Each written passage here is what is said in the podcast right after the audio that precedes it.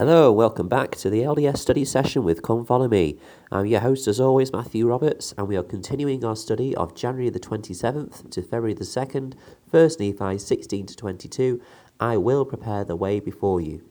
And we are now going to move into the next section. Uh, I know we haven't really covered their journey to the Promised Land yet, but this will come up in this section as well, uh, across the ocean.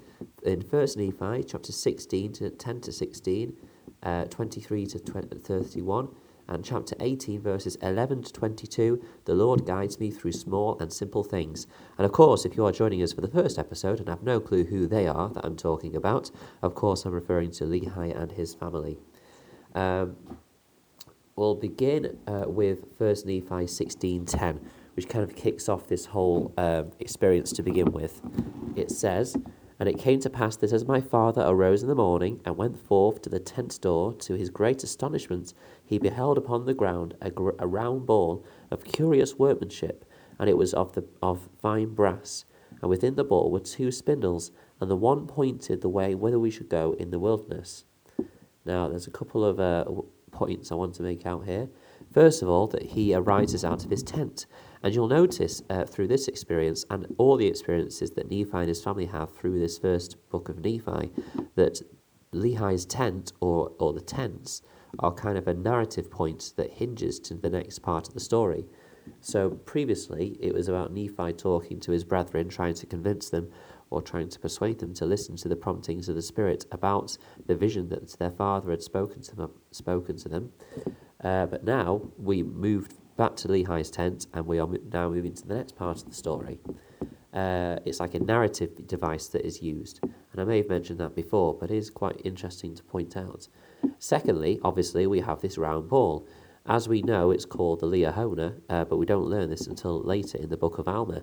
Uh, and so this round ball, or director, as it's sometimes called, uh, is obviously a, a miracle. It's clearly uh, something which is, is being worked on by the Lord. I have heard some uh, discussions or points made about it being some sort of ancient device, like an astrolabe or something like that. And whilst that is interesting to consider, it is without doubt uh, a device that is kind of just directed by the hand of the Lord, uh, that it is one of those small and simple things that helps the Lord deliver his people. Uh, What's in, what I've always found interesting is that there are two spindles on this on this Liahona, and I am going to call it a Liahona.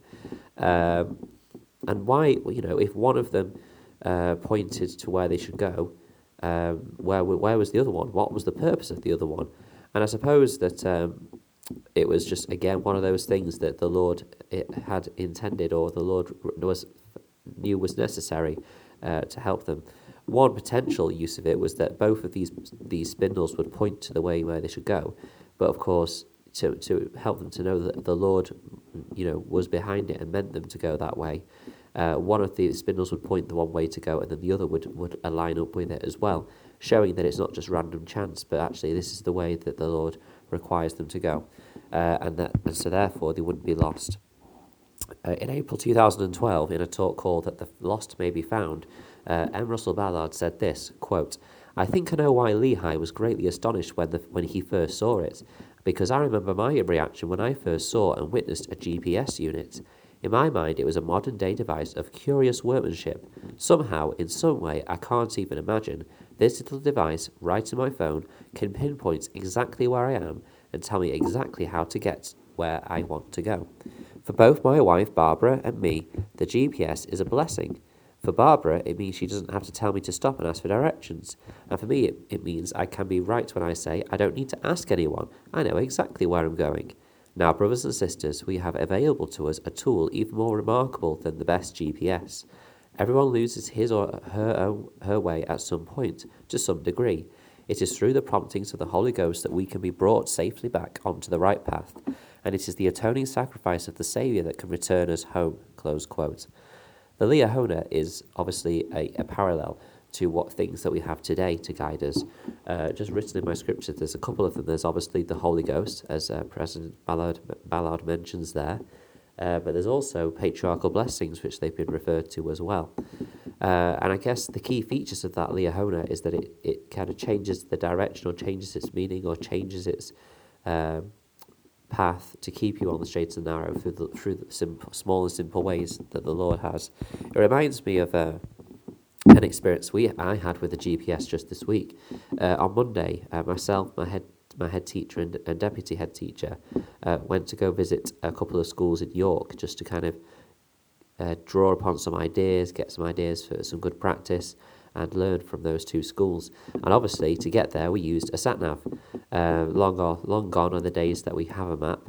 In fact, uh, my class uh, last week, we, we t- I taught a lesson about ma- maps and about how they, uh, how we use maps and what you know what we can see on maps and how and how we can use them to find our way. And they were absolutely transfixed. They were amazed. And a couple of uh, kids later the next day said that their goal for twenty twenty was to learn more about maps, which is amazing as a teacher, uh, to, to to be able to have that impact. But um, yeah, maps, you know, require us to kind of direct ourselves. But a G P S is obviously great in the fact that it directs you, uh, just like this Liahona did. And we were travelling to York and Uh, we were g- going to go on the motorway, but then this G P S suggested different route uh, because obviously the traffic that was uh, present on the present route, and so we went off that track. And we, you know, if we had not had the G P S and we went the route that we went on, we would have certainly been lost at some point. But we carried on through and got to our destination quite so safely, with very little, um, you know, stopping on the way. Uh, and it was a very useful tool. Such is the case with the Liahona. It directed them, as we can read, uh, to the places they were required to go. Um, in verse thirteen it says, And in the space, and it came to pass that we travelled for the space of four days, nearly a south-south-east direction, and we did pitch our tents again, and we did call the name of this place Shazir. Now, this is interesting. So this is another example of a place that uh, Nephi and his family, or Lehi and his family, uh, n- coined the name of themselves. And this place of Shazir uh, is interesting because the na- the word Shazir uh, has been linked to a word uh, in Hebrew, I believe it's Hebrew, uh, and it is a clump of trees, a, sh- a Shazir, which is spelt S H A J A R, but is pronounced Shazir, uh, is called uh, is the name for a clump of trees. And, well, a group of trees in the desert. That's where they would go next, and they and they camped in the place called Shazir, Shazir, which is called the trees. Again, you know, the prophet Joseph Smith wouldn't have known that Shazir meant group of trees, but as we read in verse uh, sixteen, it says, And we did follow the directions of the bull, which led us in the more fertile parts of the wilderness. So you can see that this Liahona would have guided them through small, simple means just to the next fertile place in the desert, so this family could make it through. Uh, and not, you know, have need of the things which they're required to, su- to survive. Um, what is interesting as well is that this Liahona and the Lord directed this family through the fertile parts of the wilderness. What we need to remember is that, yes, this means that they were provided for and delivered from death, certainly uh, travelling through a wilderness. However, uh, they were still required to travel through a wilderness. And so we can learn from this story that whilst the Lord will help and prompt and guide us through, He won't take away our suffering and our t- and our and our trials or temptations. The wilderness is still a wilderness. It is still a hard journey, but the Lord will guide you through the fertile parts if you keep close to that Holy Ghost, to that prompting, or those promptings which can guide you through the more fertile parts of that wilderness journey. This Liahona also comes into use when they are looking for that Uh, food which we which they couldn't find, which we've discussed already, but also when they uh, come to the the journey across the sea on the boat which they have created or built from the what we discussed yesterday. Now in chapter eighteen, obviously it talks about this this journey, and Nephi, uh, Nephi is tied up by Laman and Lemuel, and there is argument and discord in the family. So of course the Liahona stops working, and they get lost uh, for the space of four days on the on the sea. And it looks like that they are about to uh, lose their lives. They're going to be capsized. And so they they decide then to repent. Uh, in verse sixteen, Le- Nephi has been released, uh, and he's very, you know, he's been hurt. His uh, his uh, his ankles are swollen, uh, his wrists are swollen.